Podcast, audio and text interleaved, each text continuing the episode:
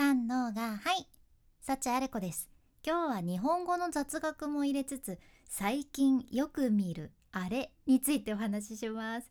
ぜひ雑談のネタとしてももし使えそうやったら使ってみてください。最近よく見ると思うちゃんね。あでもどうなんだろう。ところによるかもしれんちゃけどあれですよ。子供の頃何かとチューチュー吸ってたあれです。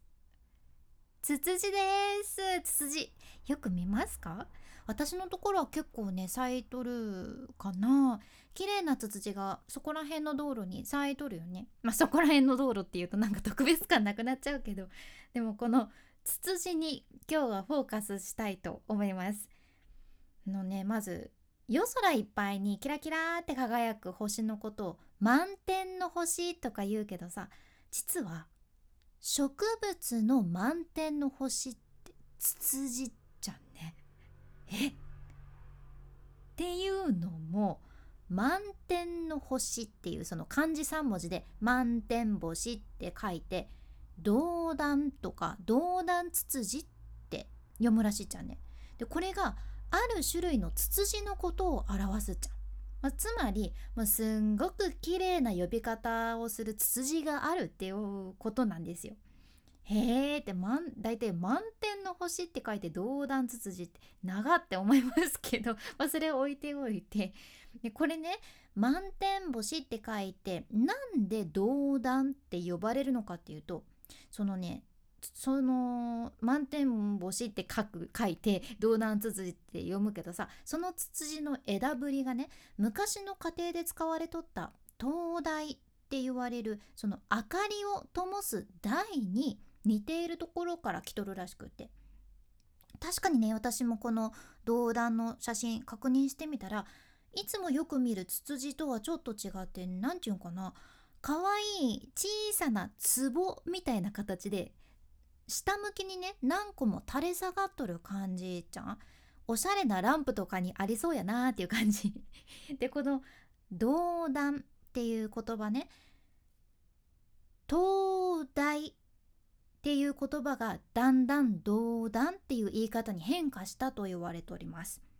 あともう一つねその中国語でツツジって DUJUAN って書くそんな発音みたいでなんていうこれちょっと本番本番の発音がわからんちゃけどドゥンジャンドゥジャンドゥンダンドゥンダンドゥンダンダンってことでこの音がドーダンに似てるからっていうそんな説もあるらしいです。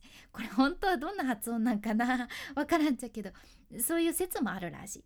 へーってね。言葉って面白いですよね。でしかもねこの「ドーダンツツジ」って満天星って書くだけあってストーリーもちゃんとあるじゃん。どんなストーリーなのかっていうと中国の老子がね老子でいいんかな？あの有名な老子です。老子あのひげと眉毛が長いっておなじみの老子なんやけどまあ 他にもちょっとね多分有名なことはあるけど、まあ、その老子なんやけどその老子がなんでか間違って天から冷水と言われるなんかねすんごい魔法みたいな水をバーってこぼしたらしくって、うん、まあ多分そのコップいっぱいいっぱいにその水入れて老子は移動しよったんかな。私もコーヒーとかでよくあるけど まあちょっとおっちょこちょいなとこもあったんかな。わからんけどね。でその天からこぼれた水が地上の木に降りかかってそれが壺状に固まってね。でそれが満天の星のようにバーって輝いて伝説の木になりましたっていう感じのそんなストーリーちゃん。なんかねめちゃめちゃツツジが特別な気がしませんか？これ考えると普段よく見るツツジあのすごい濃いピンクのツツジとかはあーどうなんかな？これもところによっては色とか形も違うんかな？私のところで見るのはね結構ショッキングピンクのツツジが多いんやけどツツジって言いにくいね。すっごいちょっと雑談風になってますが。ツツジって言いにくいな。うん。ツツジとかは、まあ、ここのねよく見るツツジはこの種類ではないんやけどちょっとねツツジすごいやんって思いませんか？今まで見下しとってごめんって思いますよね。まあ見下してはないんやけど。うん。まあ、だから何が言いたいのかというとちょっとツツジをこれから見かけた時ツツジ言いにく。ずっと言ってますね まあツツジをねもしあなたが見かけた時はあなんかサチアレコが言ってたなっていうのを思い出していただいて是非雑談とかに 使えたら使ってみてください。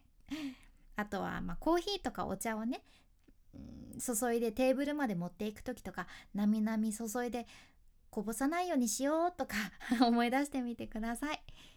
君に幸あれ。ではまた。博多弁の幸あれ子でした。